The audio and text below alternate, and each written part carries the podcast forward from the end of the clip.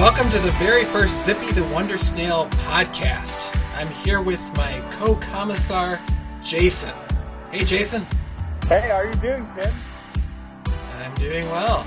Looking forward to kicking Zippy off. Sounds great. Let's do it. Okay, well, I think you should tell everyone your tagline for Zippy the Wonder Snail. Yeah, we're calling this Zippy the Wonder Snail because it's two Christian guys zipping through the news and culture that affects you.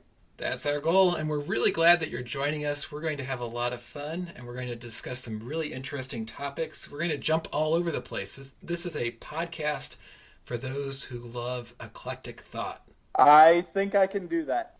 We should talk about the title a little bit. Why would we call a podcast Zippy the Wonder Snail? And really, it's not anything terribly profound. Years ago, I, I while I was doing more web design, I had a client hire me to do a website. I'm not even sure what it was going to be about, but he had me register the domain name zippythewondersnail.com. And then he just vanished off the face of the earth. He never paid for anything, uh, never claimed a site, never set it up. And I had zippythewondersnail.com, and I thought, I'm not really sure what you do with a domain name like this. What do you do with zippythewondersnail.com? But it was too good just to let expire. I had to hang on to it for something, and so here was this moment, this epiphany, that it would be perfect as we zip through different topics that we would go under the brave mascot of the fastest snail on Earth. That sounds like change that I can believe in. So let's go ahead and change into our first topic and talk first about the Gospel of John. Jason, you've been writing for a while now, blogging through the Gospel. And I think one thing I've never actually asked you is what started you on writing on the Gospel of John. Well, I got to be very honest, and and he's he's gonna find this out if he listens to the podcast. But my brother um, is really new. My brother Kevin is really new in his Christian journey, and I thought, okay, John's my favorite gospel. If I were gonna lead somebody through uh, like a Bible study on the Gospel of John, uh, what language would I use for a guy that hasn't read all these fancy commentaries, um, doesn't have all this fancy seminary education like you and I both did? How would you talk about this to a guy that's never heard this before? And so I just, that was my idea for going through the Gospel of John. So you'll notice I've kept the language really simple. Uh, and and hopefully hopefully it works and hopefully it's not but it still provides good background information on the gospel um, and things that you might need to know as a reader. Uh, but but that's that's who the audience is for. The audience is my brother. So if it ever is published as a book um, he's going to be the first dedication of the book. And so i'm really proud of that and i want to do more of them after i'm done with john. So that's that was the vision of it. So.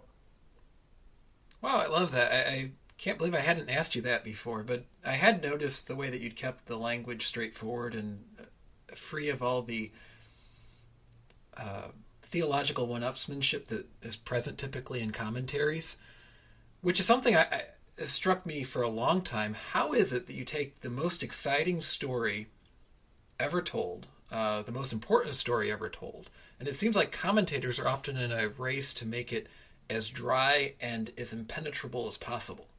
Uh, it, it, it is really tough. And, and the thing about it, let, us be fair to the intellectuals um, who can give us loads and loads of detail on particular things, and you can get caught in a cul-de-sac. Um, but as I read commentaries, I thought, you know, ordinary people don't need to know this particular thing. You know, they need to know why is this relevant to me? How, how is God speaking to me? Or what might I need to know so that I can receive what God is saying to me? Um, and and I think that's what we need to go for, and uh, that's what I've been trying to do. So hopefully, I could be successful in that project. I think you're doing a great job of it, and and I love how you tell it as a story because it is a story, and, and John's a master storyteller. But if you're going to comment on it and take it apart, it seems only appropriate that you continue to have that storied feel to it. And and you know, uh, in these days, I'm sure you know, Tim, you have to be really careful about the word story because some people they hear story and they automatically think not true. Um, yeah. But that isn't, you know, following Tolkien and following Lewis. I don't have that notion of story. Uh, I have the notion of story like, hey, I'm going to tell you a story. This is what happened. Um, so that could be fictional story. That could be just a straight narrative of this is what happened to me. So um, hopefully we can reclaim that meaning of story, but but also that story is something interactive. Like if I tell you a story, uh, your reception of what I'm telling you is crucial to the conveying of whatever I have to say, if that makes any sense. So I think both things are there. Yeah, I think you're right. We we live in a society I think it's kind of weird because you're right. We tend to think of stories as fictional and yet I think we are more dependent on storytelling than we were maybe a generation ago. Well, and I, and I think uh, deeper discussion into postmodernism will have to wait for a future episode of Zippy the Wonder Snail. But I want to say one more thing about the Gospel of John. Um, is that, and if you read it really close, and it, and our our Christian listeners, veteran Christian listeners, will have read it lots of times, but you'll notice um, a rising tension in John's Gospel, um, and so it's almost divided into thirds you know, you have three three years of Jesus' public ministry, um, and it, it, seems to escalate at each point, and you'll see the rising opposition as you keep going, and so you're like, wow. Um, what do I do with this rising opposition, or or what does this make me feel? How, how am I thinking through uh, these opponents of Jesus? And but as I'm going along here, and you'll notice as I'm blogging through, I want to get in the minds of the people who might be opposing Jesus and try to come up with, without making it too heady, try to come up with reasons why the opponents of Jesus would be reasonable in their positions. Not necessarily correct, but what would you be thinking if this man just shows up on the scene and starts saying this stuff that seems entirely wrong. Uh, and, and but he's very influential, and he's very influential among the people. And then he's doing miracles. Um, so I don't want to. I don't want to cast the Pharisees as villains. Let's just put it that way. That's the easy route, isn't it? It's it's not really the helpful route. Right. Well, especially since we always make sure that even if we see them as the villains, we don't ever put ourselves in the villain seat. And I think that's one of the challenges is we we can cast a lot of stones at the Pharisees, but we don't realize how often we act like them.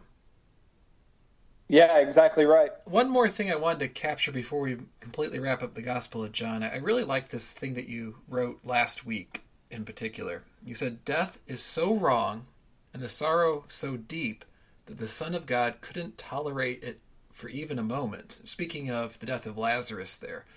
And you said we should be mindful of this when we are tempted to tell people that their grief over the death of a loved one is too much for us or has gone on too long. I thought that was really a profound statement. Uh, you know, I, I have suffered a lot of loss in in my life, um, in my 41 years on this planet, and and I've been very close to people who have died suddenly, and I know you have too. Um, and this particular story in John 11 of the death of Lazarus, but then the resurrection of Lazarus, is completely mesmerizing uh, as a story.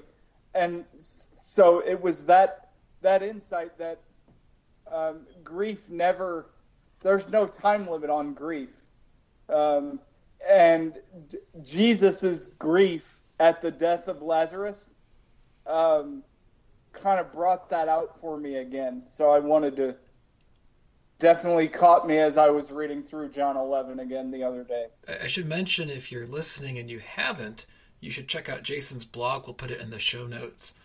He goes in depth uh, pretty much every day. Is it every day?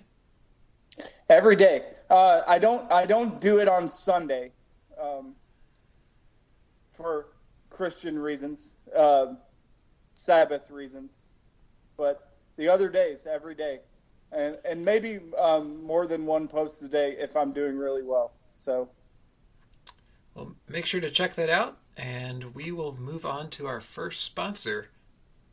So, for those of you that, that know Jason or myself, you probably have discovered we've relaunched the online magazine Open for Business. If you haven't, you should check it out at ofb.biz. We're publishing about three times a week commentary on all sorts of things. It's the Journal for Technology, Culture, and Life, and we have lots of I think interesting things going up on there. Jason's writing once a week or so. I'm writing once a week or so, and then Dennis E. Powell, one of our longtime collaborators, just returned as well. So check out Open for Business, ofb.biz. I agree with everything you said. Sounds like our segment music. Tim. It does, doesn't it? Well, yeah. you know, I'm having a little bit of fun with the soundboard here. I mean, you put a, a, a tech geek in the process of doing audio recording, and what's he going to do? He's going to find gadgets to use, right? Oh, brother. Yes. Yes, indeed. Especially over a course of a pandemic where you're trying to figure out how do I do everything in ways that can work with what's available. And I think that's one of the things I find interesting about our next topic, the album Folklore, uh, Taylor Swift's album from last year. I'd imagine most of the people listening have encountered at least part of it. Uh, anytime I turn on the radio right now, I'm hearing singles from it. So it's definitely very present, and it's also very key to the mood of the last year with the pandemic. And Jason, you actually wrote about it just a couple weeks ago on Open for Business. I did write about it a couple weeks ago on Open for Business, and uh, you know I wasn't necessarily trying to be objective in that review. I'm just going to say here on the podcast that I absolutely love this album and it might be the best album that I've ever heard in my life. So uh, that's that's just where I am.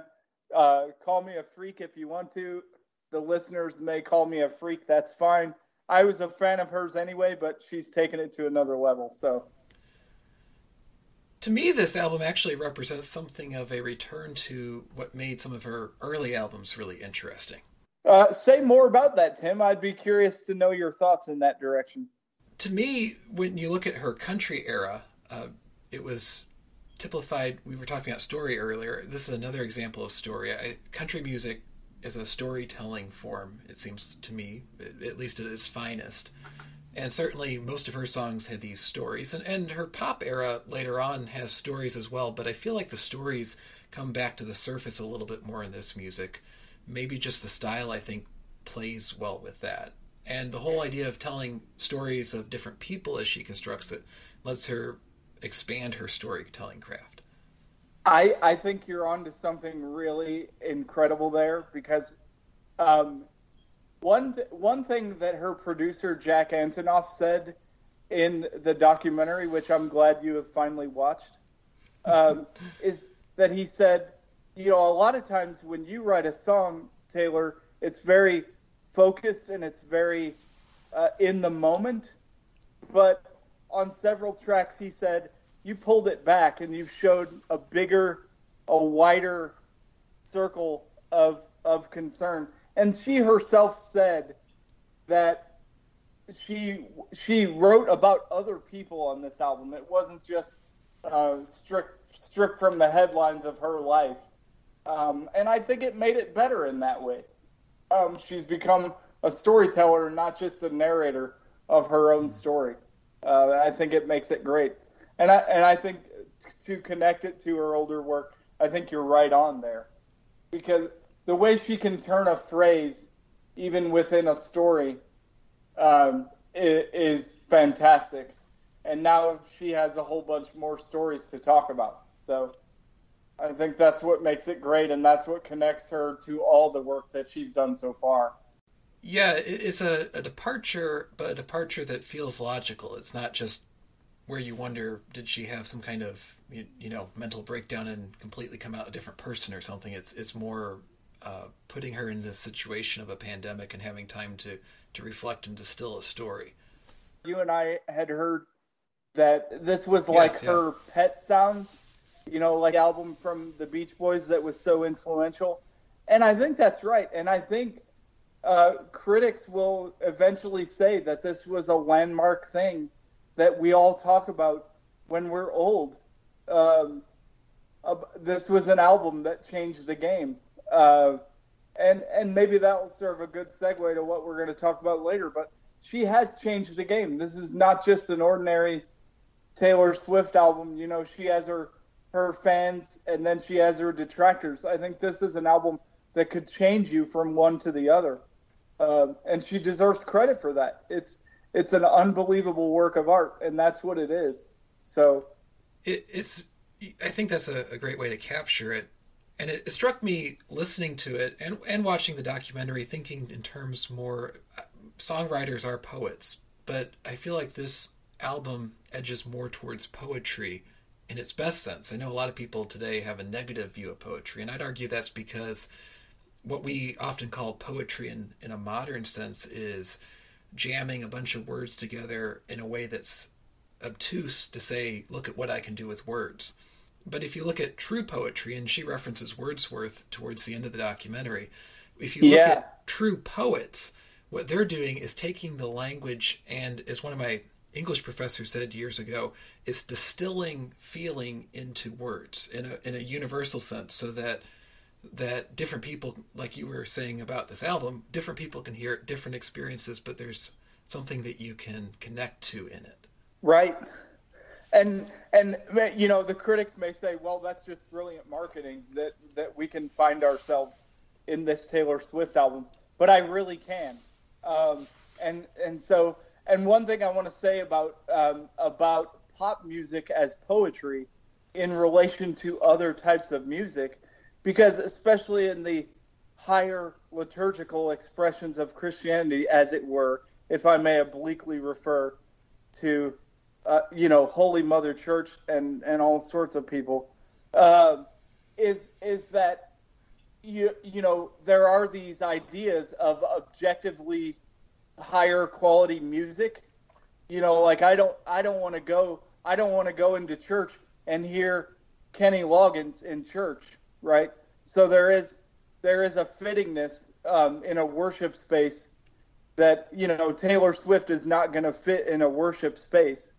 Um, but at the same time, I think when you uh, when you're hanging out with Palestrina all day and Bach and Beethoven and and these other sorts of guys, you can lose that uh, connectedness to to ordinary people and the stories that they tell.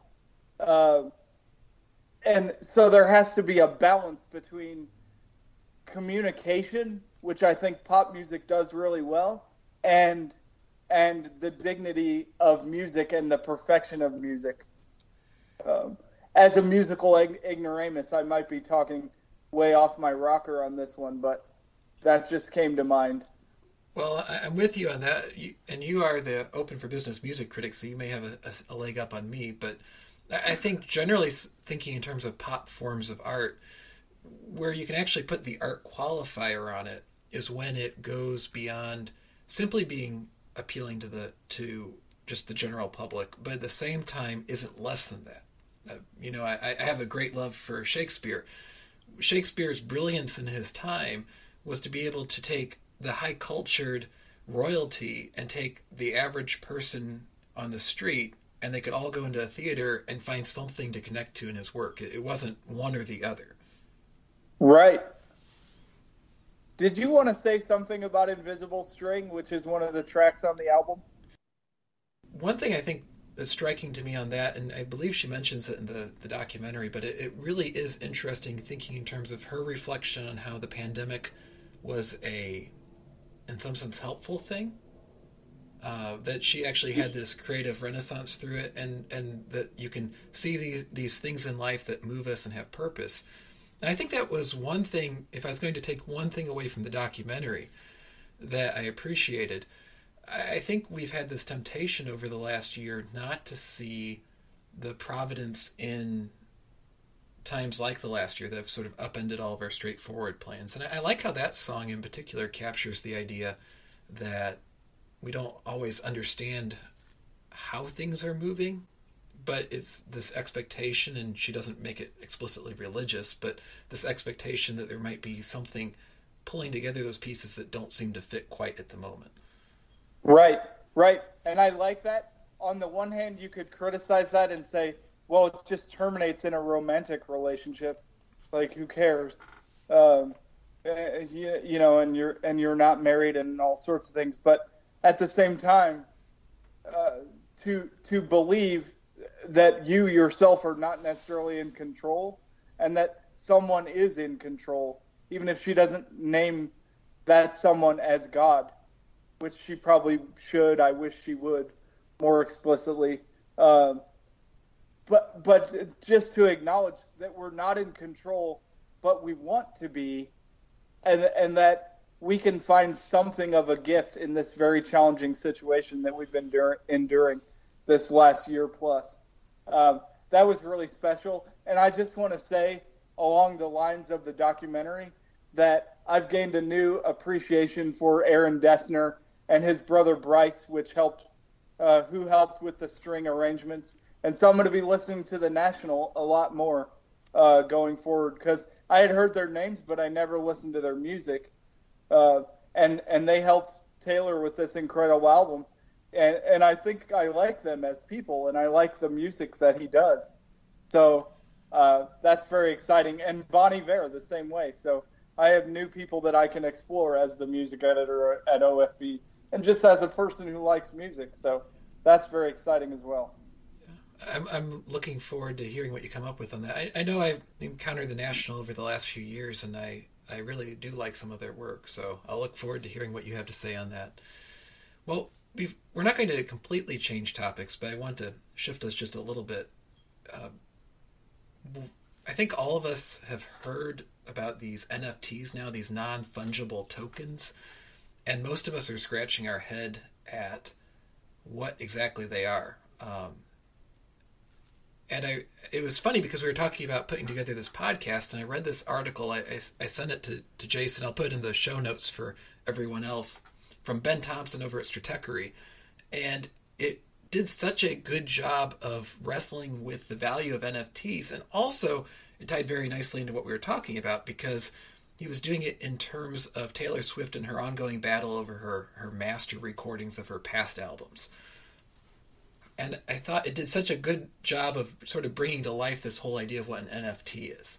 You have these NFTs, and they're kind of hard to get our heads around because they're not really normal transactions. They're they're tokens for, for example, for pieces of art. So you have a number of musicians that have put up NFTs for their art. Uh, Jack Dorsey got a ton of attention over the last few weeks. He put his very first tweet up when he founded Twitter and it, it raised $2.9 million. Wow. But what I really liked about uh, Ben Thompson's article on it is he did a great job of thinking, well, why would you pay for this token? Because the token is essentially a token saying you own a copy of this digital thing. But but I can go to twitter.com and view Jack Dorsey's first tweet. I can go uh, view a piece of art that's digital without having to buy the token. What's the point of the token?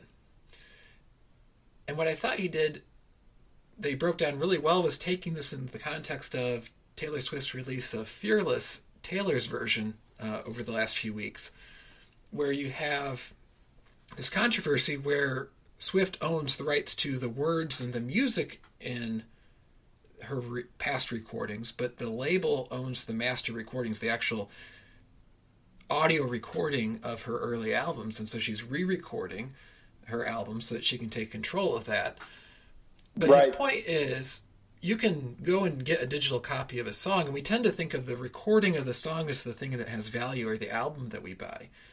But that massive set of master recordings that just sold for, I think, somewhere north of $300 million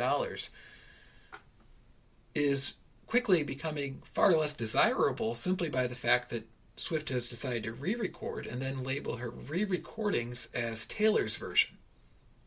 Right.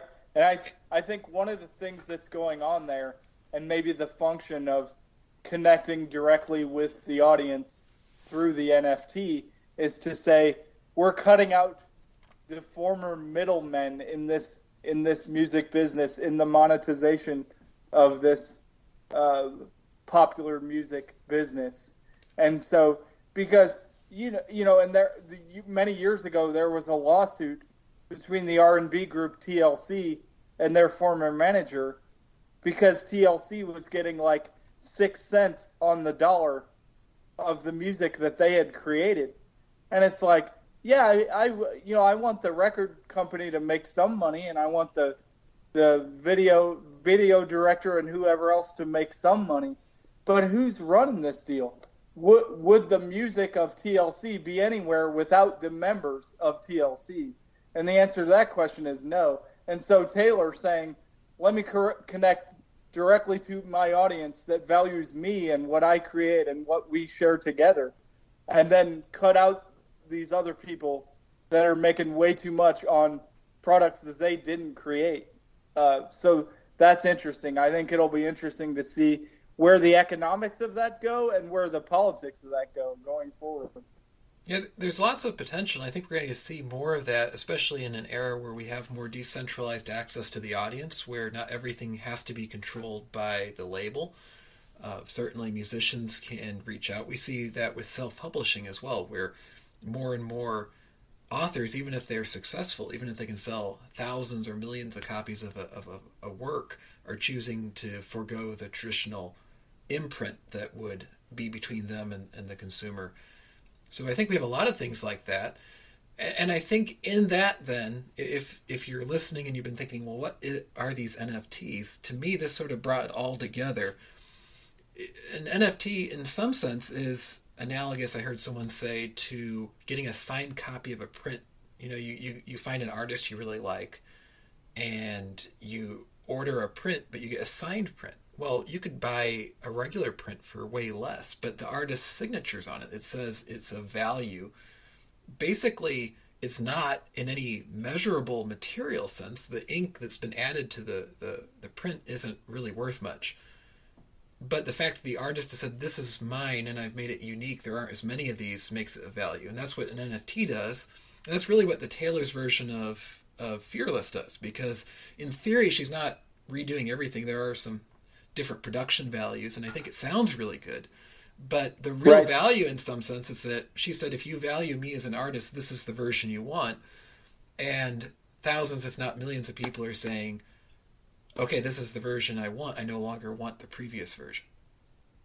It's it's just like when Professor Patrick Deneen of Notre Dame and wherever else signed my copy of his book Why Liberalism Failed. You know, I could read the book anywhere, but I would rather read the book that Patrick Deneen himself signed. Maybe that's a bad analogy for NFT, but that was going through my mind when, uh, you know, when, when the creator himself or herself puts their stamp on it and it's yours. So that's that's a special thing, and more power to them if they, if they're able to do it. If Taylor's able to do it and it works out. Yeah, at best I see this as being a potentially really good thing because if we could get past the point of having a few gatekeepers on these things, I, I think we'd be better off. We have this decentralized internet where that can happen. Really, I think we have to ask at this point, why are we still acting as if we didn't? I don't need a label to produce the music and put it on a CD and hand it to me in a. And I mean, I like still buying CDs, incidentally, but I don't. yeah, just that. like how how I still enjoy buying books. Um, yeah, but well, on, on, books, I mean, arguably the the quote unquote user interface of an actual book is so much better than the best ebook. But but still, the idea of I, I don't have to f- wait until an author is considered significant before I can get a decent book from that author is appealing. I think right, that right. has a lot of appeal. And I think I think where we might disagree is that I see a I see a gatekeeping function as being valuable in terms of discernment when we're talking truth and falsehood and how are you going to live and how are you going to lean into the world. Uh, because expertise is not necessarily democratizable, at least not all the way. Uh, so there's that. But I definitely, if we can take down the bar- barriers to the sharing of good and true information, then let's do that as much as we can. Now, we may disagree on what is true and what the value of a thing is in relation to another thing, but um, but the more we can share true things and good things and beautiful things with each other, the better. I, I totally agree, and I, I, think there still needs to be a gatekeeping function, but I almost think it's a gatekeeping on the other side, where you you think about in terms of anything of significance gets reviewed by critics and so on. We still have that realm, uh, but it doesn't have to be reviewed before it ever reaches anybody for the sake of the economic impact of you know printing off thousands of copies of a book that doesn't sell or or pressing a bunch of CDs that no one wants. You can go ahead and see if people appreciate it. Certainly on things that are more factual, you want to make sure there's some reliable people commenting on it so that you're not reading something that's completely false. Uh, you, you, know, arguing that Mars is made out of um, cheddar cheese or something like that. As delicious as yeah, and you, and you know we have numerous we have numerous pop culture examples of of great great films and, and even works of fiction that were completely ignored by the cognoscenti. So, you know, we would agree largely on that. Is sometimes they get it wrong, and and let the people decide. You know, like singing in the singing in the rain was completely ignored by the Oscars. Uh, and, and you're like, really? I mean, wow. And and North by Northwest was ignored by the Oscars. That great film starring Cary Grant. So, uh, but that's another topic anyway. One of the things that strikes me that we've been talking about is how we often need to be able to pull in more sources and have access to them to, to really get to see what's out there because we do have a lot of people that make profoundly wrong decisions on valuing information out there. And that's one thing I love about our second sponsor for the show today, faithtree.com. It's near and dear to me, but faithtree.com's been online for just short of 20 years now. It's going to celebrate its 20th anniversary in June. And if you're like me and you go online and you try to pick out, okay, I'm going to go to this news website, I'm going to go to this site that comments on art, I'm going to go to this site on technology, I often find that almost all of them are inadequate because they all have their certain blind spots, certain biases, what have you. With faithtree.com, you can go ahead and pull in all kinds of sources and put them into a single feed. And the nice thing is, it shows you the stuff you ask it to show you. It doesn't have some kind of algorithm like the Facebook news feed that's going to target you and decide what it thinks is going to make you angry and show you that. It's going to show you what you actually ask it to show you. Is ad free, unlike this podcast, and it's totally free to use. So you should sign up today. Faithtree.com. That was the best plug ever. Did you did you want to transition to your your OFB piece on on blogging in relation to what you've just said? Yeah, I think that would fit, don't you? I think it does.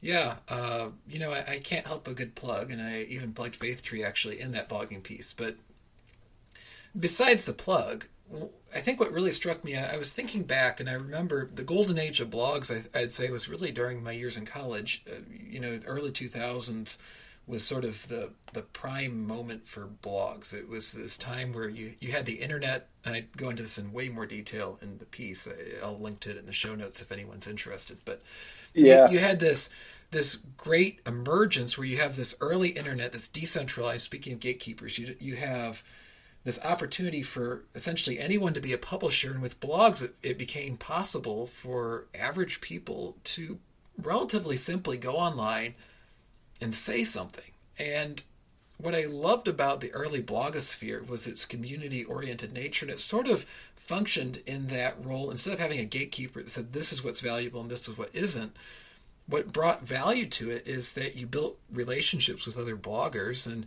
and shared input back and forth and and if different bloggers found value in what was being said they'd link to each other and so on. And so you actually had this meritocracy of sorts that brought some of the best up to the top. And you saw that from big huge scandal breaking news that came out that the news media had ignored and the bloggers brought up and then shared with each other and made into news to just what really I loved about it was just the average everyday people I got to know that had good insights into things that often would make me think differently. Yeah, I, I mean that was the interesting thing is that we had we had our college experience at roughly the same time. So I remember the the growth of blogs, the insane popularity of blogs in the early 2000s. And that and that's when that's when mine started. You know, I started mine in 02. So and that that was where it was at. Long long form or maybe short form in serial, you know, serial expression, but citi- literally citizen journalism and you know, you remember you remember the Killian memo scandal, uh, the Rathergate scandal yes. that took down Dan Rather, uh, and that was that was Charles Johnson, Little Green Footballs, that broke that scandal that uh, that examined the uh, the documents, the the alleged Killian documents, and discovered they were created with Microsoft Word, and that that typewriter that he claimed the memos were written on didn't even exist in 1970, whatever that was, uh, when Lieutenant Bush, then President Bush, uh, allegedly skipped out on his National Guard service. So, um, what a great, what a great act of service um, by Charles Johnson and those who helped break that story. Um, and that and that's why, if I can say on a personal note, you know, I have I have noticed a few things that Dan Rather has said recently that I agreed with, but I but I thought, you know, sir, you have not at all atoned for your role in that. And and before you become a respected voice and before you can lecture other people about um, about opinions that are getting out of control and political dialogue that's getting out of control, you're going to have to do that penance, if I can use that word, uh, for your own role in that. So it'll be interesting to see how that goes going forward as uh, as the as the old media gatekeepers, as it were, lose their ground to others.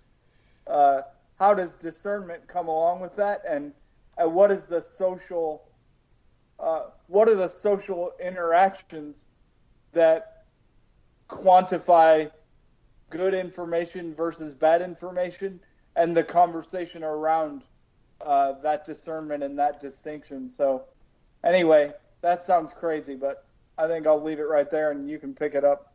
No, I, I think that's a great point. The uh, here's the interesting thing, and this is what really was sort of the the thing that kept gnawing at me where I felt like I wanted to write about this and talk about it is that we talked about that golden era of blogging and, the citizen journalism and, and how that developed. And then it seemed to kind of wither. And I, blogs haven't gone away by any means, but but if you really look at where influence is today, it's on social media. You look at Twitter, you look at Facebook, and the things that go there. Uh, certainly, our last president helped to even put a bigger emphasis on Twitter, but but really, regardless, Twitter had sort of taken over a lot of what blogging had done. But what struck me is that it's a shame because one of the beautiful things about blogging is it offered that citizen journalism in a decentralized way. And what really determined whether you were going to be a voice that would be heard or not wasn't if a news organization bestowed a, a title on you, but whether you actually showed yourself to be a reliable source that people should listen to or not. Right. And certainly there were some disgraced bloggers that just sort of got ignored after a while, and there were those that repeatedly broke reasonable, important stories that got more and more attention. Well, that's not really what we're seeing. And while on the one hand, I, I, I want to be supportive of the idea that social media is trying to stop false information from spreading on it, at the same time, I'm struck by this whole deplatforming situation where I think we've created this weird ideological echo chamber. It's been shown time and again that these these social media platforms stir up and emphasize the things that are are at the most extreme versions of ourselves. that really, in some sense, radicalize.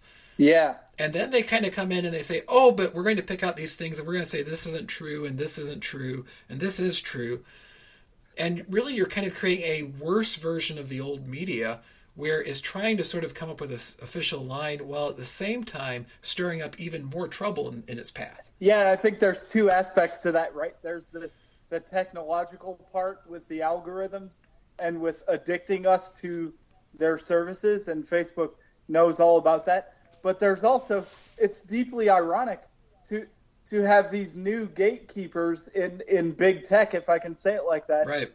And that there, there's this center left or even further left, progressive left ideology that is in the background at Twitter and a lot of the major uh, big tech companies, and and yet they want to be these warriors for truth, but but they're they're living in a soup of relativism, and and something is going to have to give. You know, uh, you you can't we can't have open dialogue about um, all sorts of things like that you and I as Christians would hold to.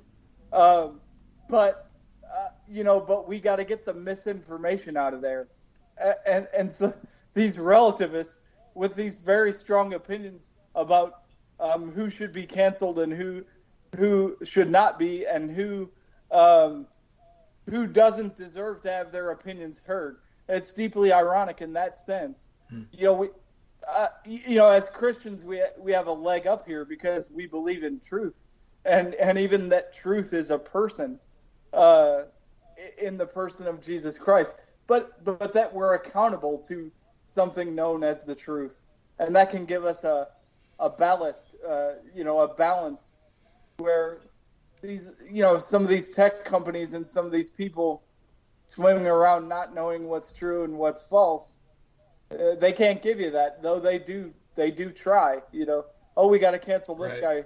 We can't hear. We can't hear from him or her. Uh, but yeah, you know, everyone everyone's free to do their own thing, and something about that is in contradiction. So, wonder if you want to say anything more about that really quick. Well, uh, as we wrap up, I, I, think the sort of the thing for me is that I'd love to see, and I, this is sort of my my call to arms. I'd love to see more of the people people listening to this podcast, certainly you're already doing it, Jason, but I'd love to see more people return to blogging because I feel like it solves a couple of these things.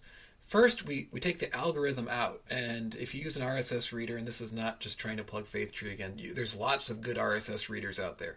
If you use that, you can plug into a multitude, most websites really, and have them show up, and you can see what's going on. You can follow different bloggers. And if you have a news feed of quality bloggers and ideally people that you some people that you know that you don't agree with there's far more opportunity for genuine dialogue and growth i think than what we typically get out of facebook which it doesn't show me the reasonable people i might disagree with generally it shows me the people that are going to raise my blood pressure so i want to type a comment or i want to give a reaction or I want to go back and read it again and think about how horrible it is.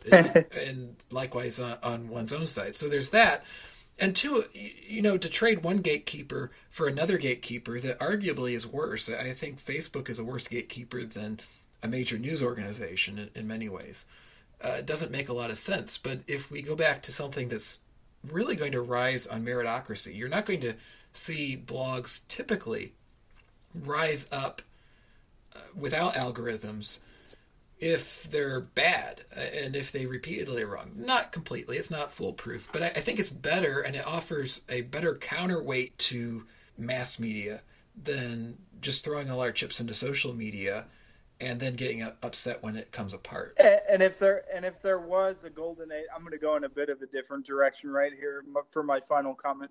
But if there were if there was a golden age of legacy media, it was people like Edward R. Murrow, Walter Cronkite, uh, Mike Wallace was a latter day example of this.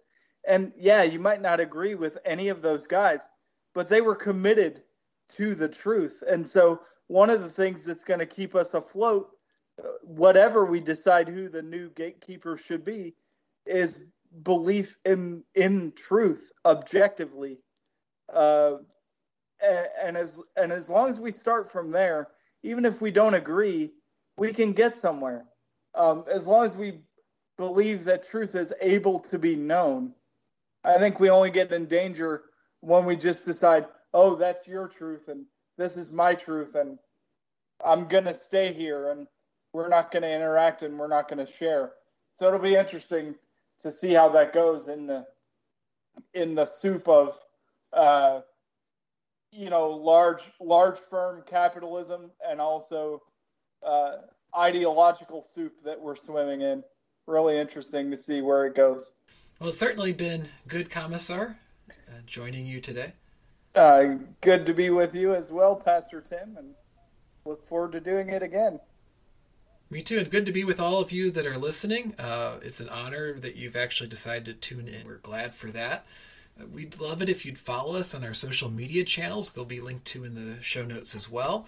Follow the next podcast that we do. We'll have it up on all the major podcast channels that you resources that you can go to all the great podcasting gatekeepers i suppose uh, you should go there and subscribe today so you get the next one. Because we're going to do more of this and it's going to be so much fun and it's going to be fun to have you along for the ride as jason and i adventure further. So thank you again for being here for zippy the wonder snail episode one.